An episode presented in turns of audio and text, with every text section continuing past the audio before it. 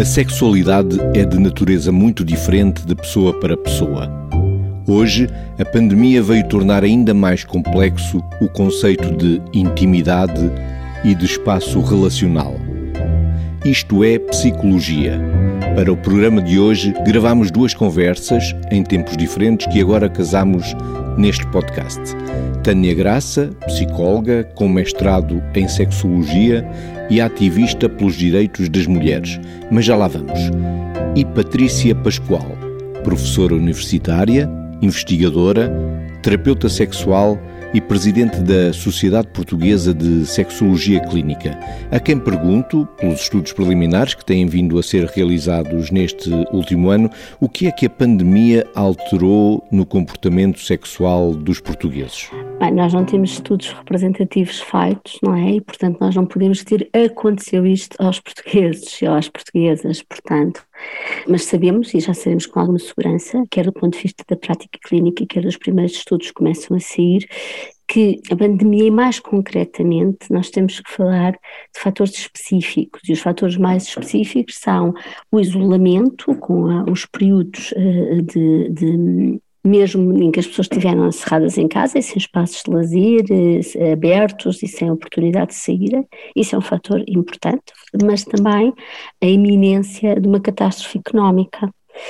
Esta vivência emocional intensa da precariedade, do receio, do medo, por um lado, do próprio contágio, mas por outro lado também da perda uh, de honorários ou de estabilidade financeira, teve um impacto muito, muito intenso na saúde mental. O que sabemos é que, de facto, existem alterações no comportamento sexual para diferentes tipos de relação e da gestão dos espaços em casa. Nas pessoas que têm uma vida conjugal, com filhos, etc., temos aqui um, um fator de enorme uh, stress conjugal, que é o exercício permanente da coparentalidade em casa. Nós já não estamos nessa situação, mas de qualquer das formas o impacto uh, permanece. Ora bem, o exercício da co coparentalidade em casa quer dizer que há uma série de novos rituais, de novas tarefas ligadas à parentalidade que se começam a desempenhar uh, em função dos próprios descendentes estarem em casa em telescola, por exemplo. Portanto, há uma, uma necessidade, uma interrupção uma, muito grande das tarefas mútuas, portanto, crianças que interrompem uh, o trabalho dos pais, quando há trabalho, atenção, mas também pais que ficam e mães ou encarregados de educação, para ser mais rigorosa, que ficam à beira de ver uh, o que é que os filhos estão a fazer, o que é que está a acontecer, caso o queiram fazer, como é óbvio, mas há aqui de facto a escola a entrar pela casa, o trabalho a entrar pela casa e muita atenção que isso dá e também necessidade de reorganização, inclusivamente dos espaços. Há pessoas que não tinham condições em casa para gerir isto de uma forma uh, profícua, organizada, o melhor possível. Não tinham quartos suficientes para cada pessoa poder estar a fazer a sua tarefa. Pronto, isto relativamente à sexualidade tem impacto, porque Porque aumenta muito o cansaço, aumenta uh, naturalmente uh, as configurações dos exercícios de parentalidade, conjugalidade e mesmo até entre as fraterias, novas dinâmicas que podem pôr em causa o equilíbrio, os espaços que as próprias pessoas já tinham um, para, para um, desenvolver, incrementar e terem proximidade física. E nas pessoas que vivem sozinhas, Patrícia Pascoal? O que se verifica é de facto uma grande angústia perante a impossibilidade de desenvolver novas relações e novos contactos sociais. Eu não estou sequer a falar de contactos sexuais, porque a, a possibilidade de ter novos contactos sociais ou de manter os contactos sociais existentes são muito importantes para o bem-estar das pessoas.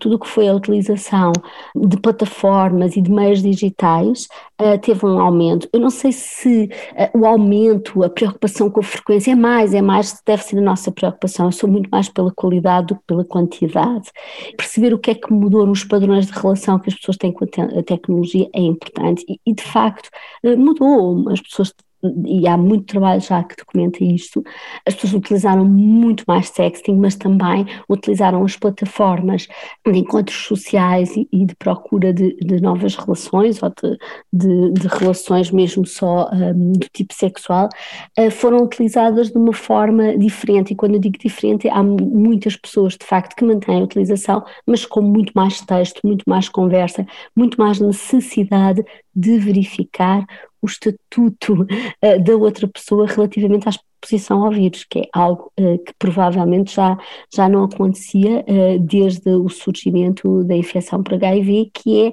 estás testado, estás seguro, Portanto, há aqui uma mudança de qualidade do tipo de conteúdos, do tipo, até de, de material, estava a pensar em termos eróticos, muito mais a procura uh, da estimulação uh, através do texto e a procura uh, da utilização de webcams, etc., para, para haver algum contacto tipo erótico sexual. Num relatório da APAV, Associação Portuguesa de Apoio à Vítima, sobre a violência contra as mulheres e violência doméstica em tempos de pandemia, revela que 83% das vítimas são do sexo feminino.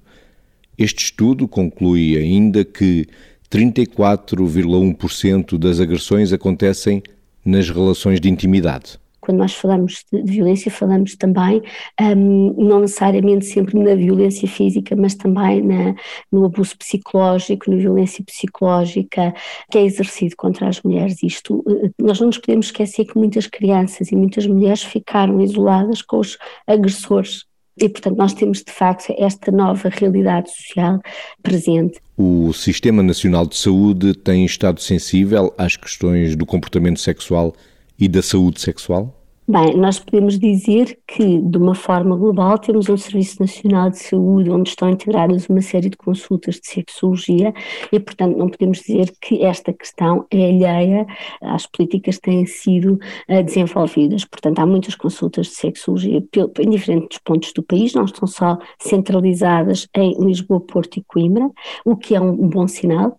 O que aconteceu com a pandemia é que algumas destas pessoas, destes profissionais, são quase todos profissionais da área da saúde mental, mas não só, temos também um, profissionais da área da ginecologia, obstetrícia, andrologia, barra urologia, portanto, são, muitas vezes são equipas multidisciplinares, foram alocadas para um, prestar serviço pelas necessidades que surgiram uh, devidas aos internamentos e às pessoas que estavam em cuidados intensivos, etc. E, portanto, nós temos de facto uma reorganização e uma redistribuição dos serviços.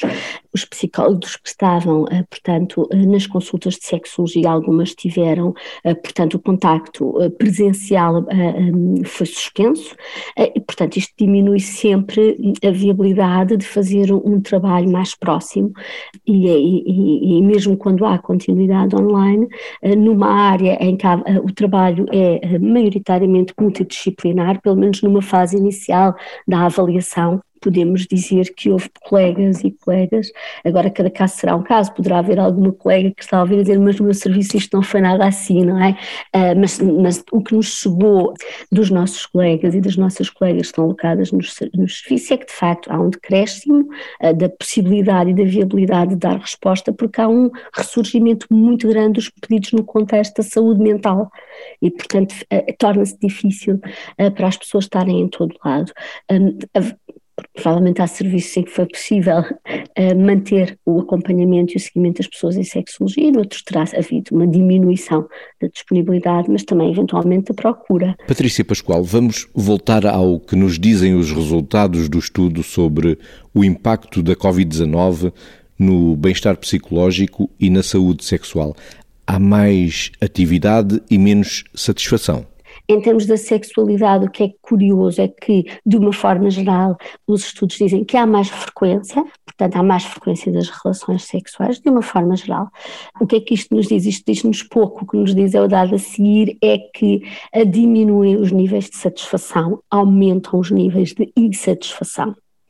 É porque o sexo é pior ou é porque as pessoas estão mentalmente, socioemocionalmente mais desajustadas? É uma grande questão eu penso que tem muito a ver com as dificuldades uh, em termos de, do ajustamento emocional, de como nós estamos, como nós nos sentimos. Estão tensas, insatisfeitas com a vida de uma forma geral, extremamente preocupadas e é muito difícil uh, ter uma vida sexual satisfatória neste contexto.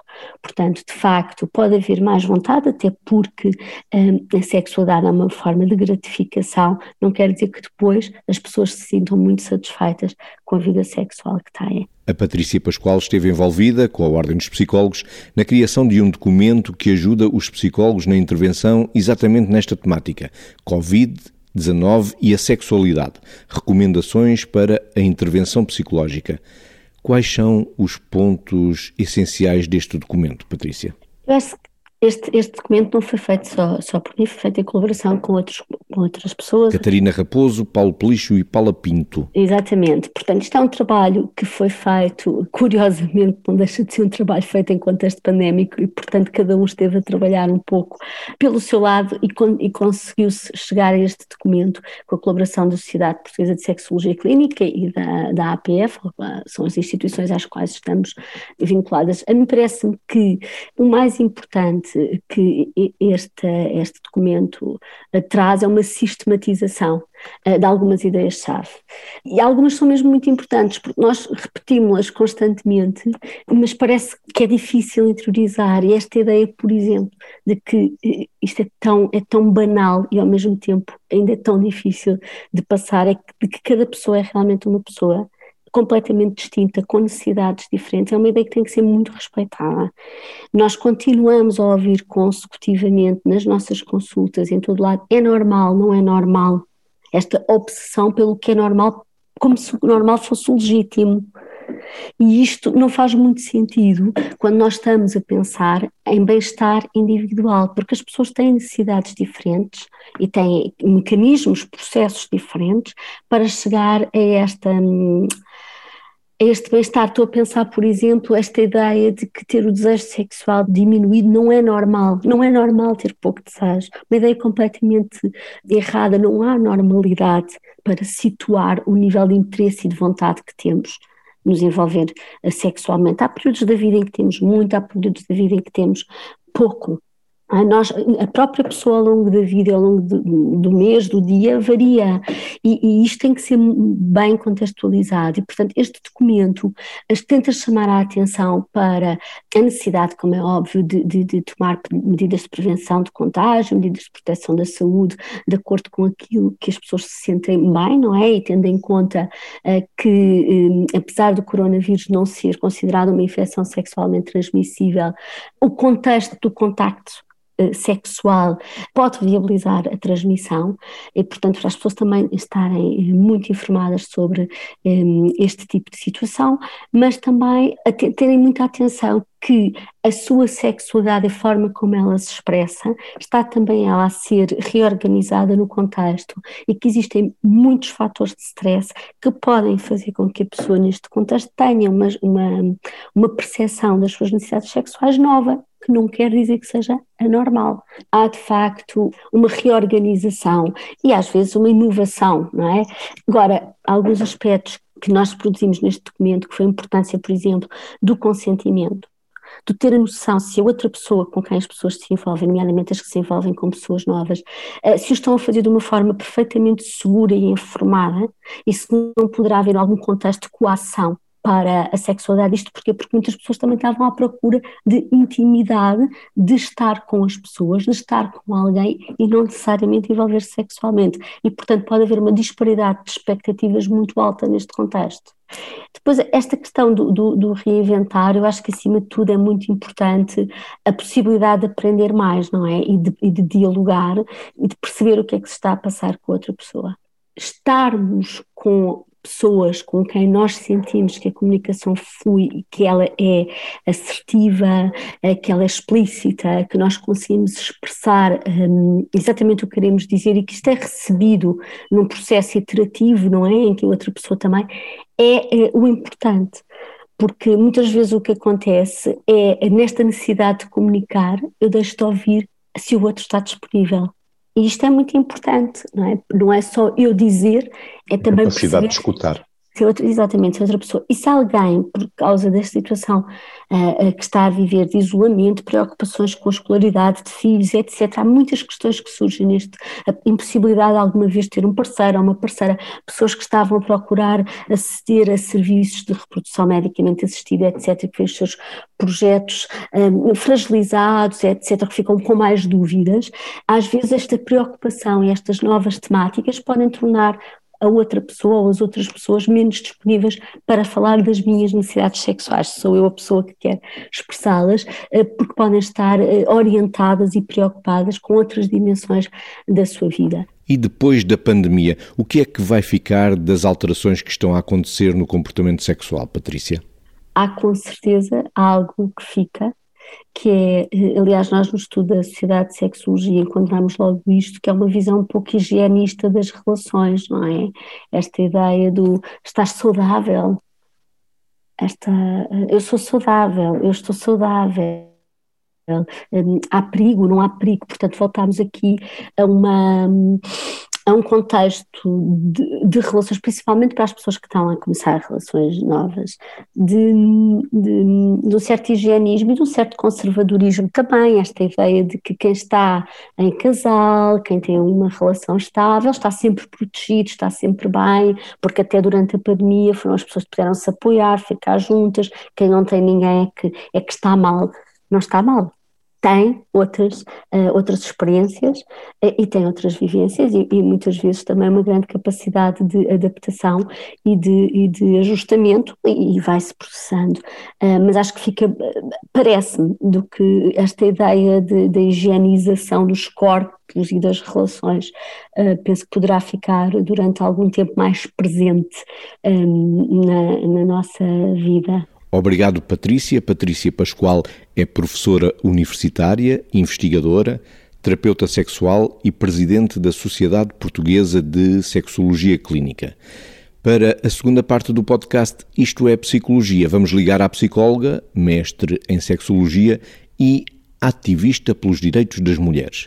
Tânia Graça, fale-nos do que faz. Trabalho essencialmente ao nível da sexualidade feminina no sentido de empoderar as mulheres, de libertar as mulheres e de encontrarmos aqui uma maior uh, igualdade de género e, e, satisfação sexual e relacional para as mulheres. Obviamente que isto reflete-se depois para toda a gente, mas o meu foco tem sido, um, ehm, especialmente nos últimos dois anos, aqui ao nível da intervenção da sexualidade feminina, porque é aquela que sinto também como ainda mais reprimida, mais envolta em tabu e com mais necessidade de intervenção. Obviamente que todas as pessoas uh, têm, não é? porque a sexualidade é uma parte uh, do ser humano que pode estar mais ou menos ativa, mas é uma parte e que um, ehm, faz parte de todos, todos os nossos ciclos de vida, de todas as fases da nossa vida.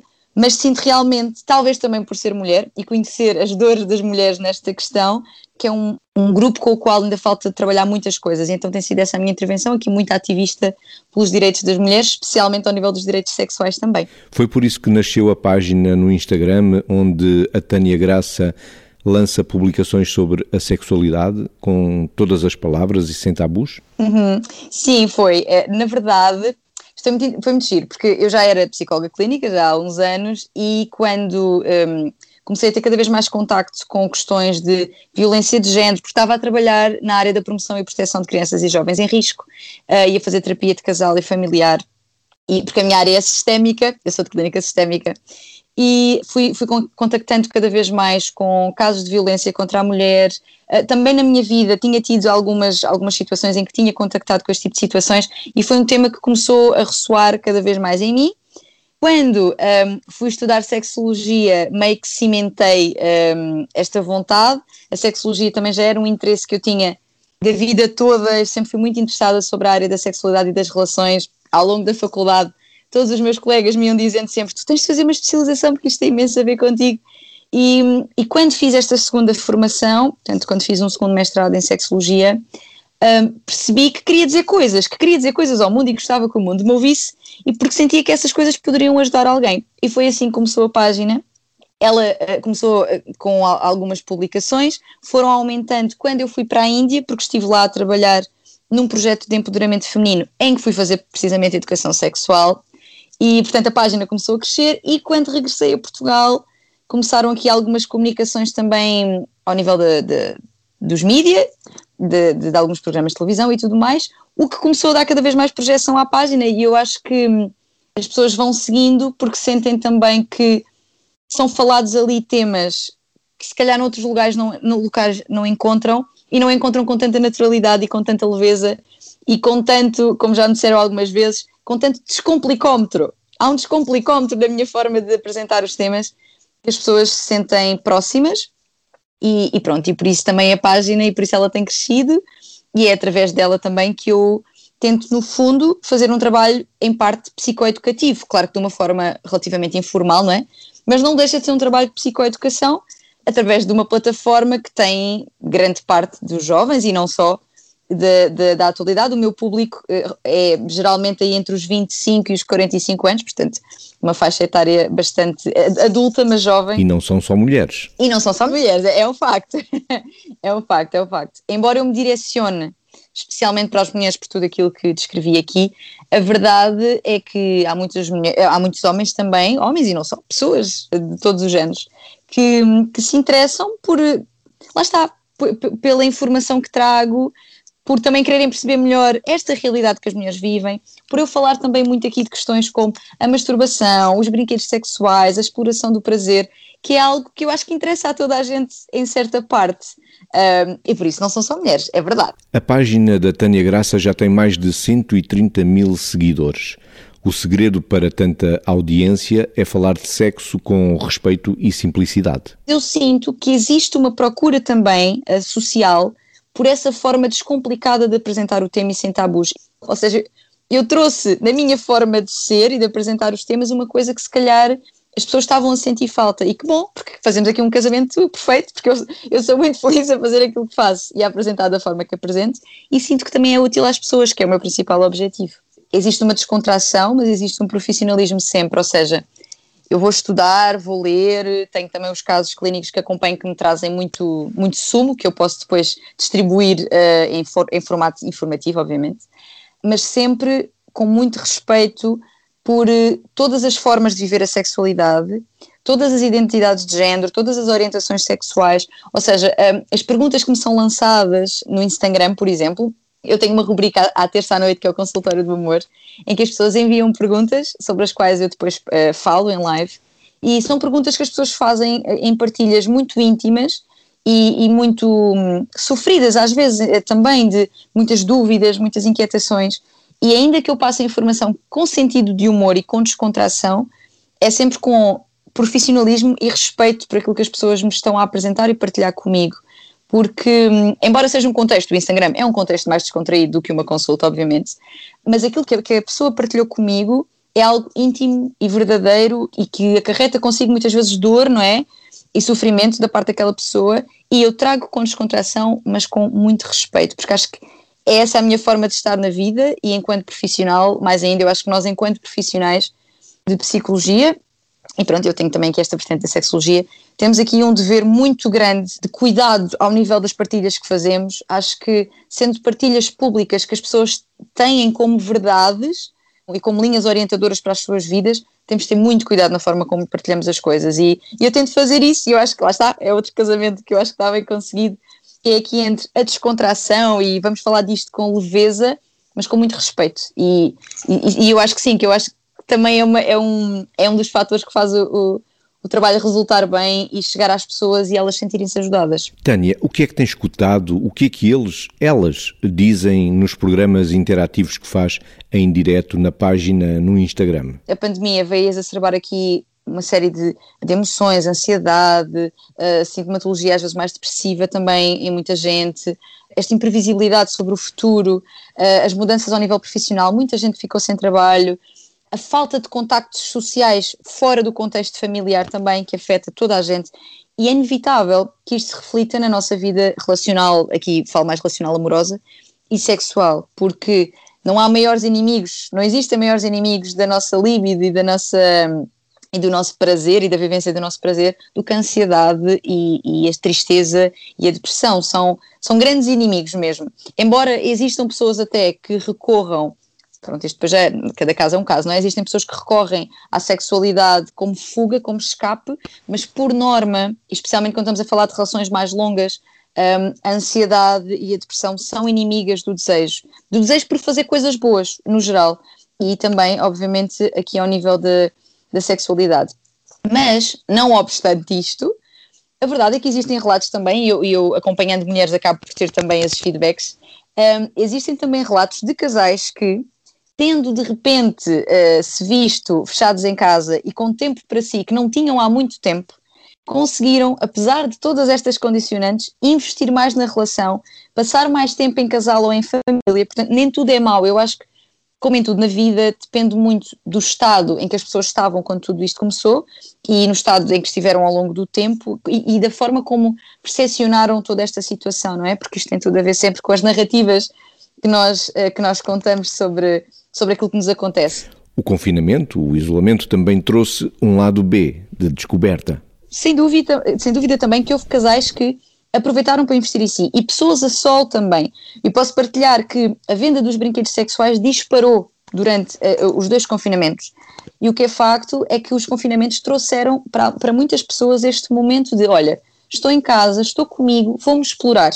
E no caso das mulheres, que existe ainda um maior tabu sobre esta exploração individual, ela existiu e ela cresceu para algumas pessoas. Portanto, embora existam aqui efeitos claros, e eu acho que quando tudo isto acabar, e espero que para breve, existirão consequências que são resultado destes tempos estranhos que vivemos, mas que nem tudo será mau.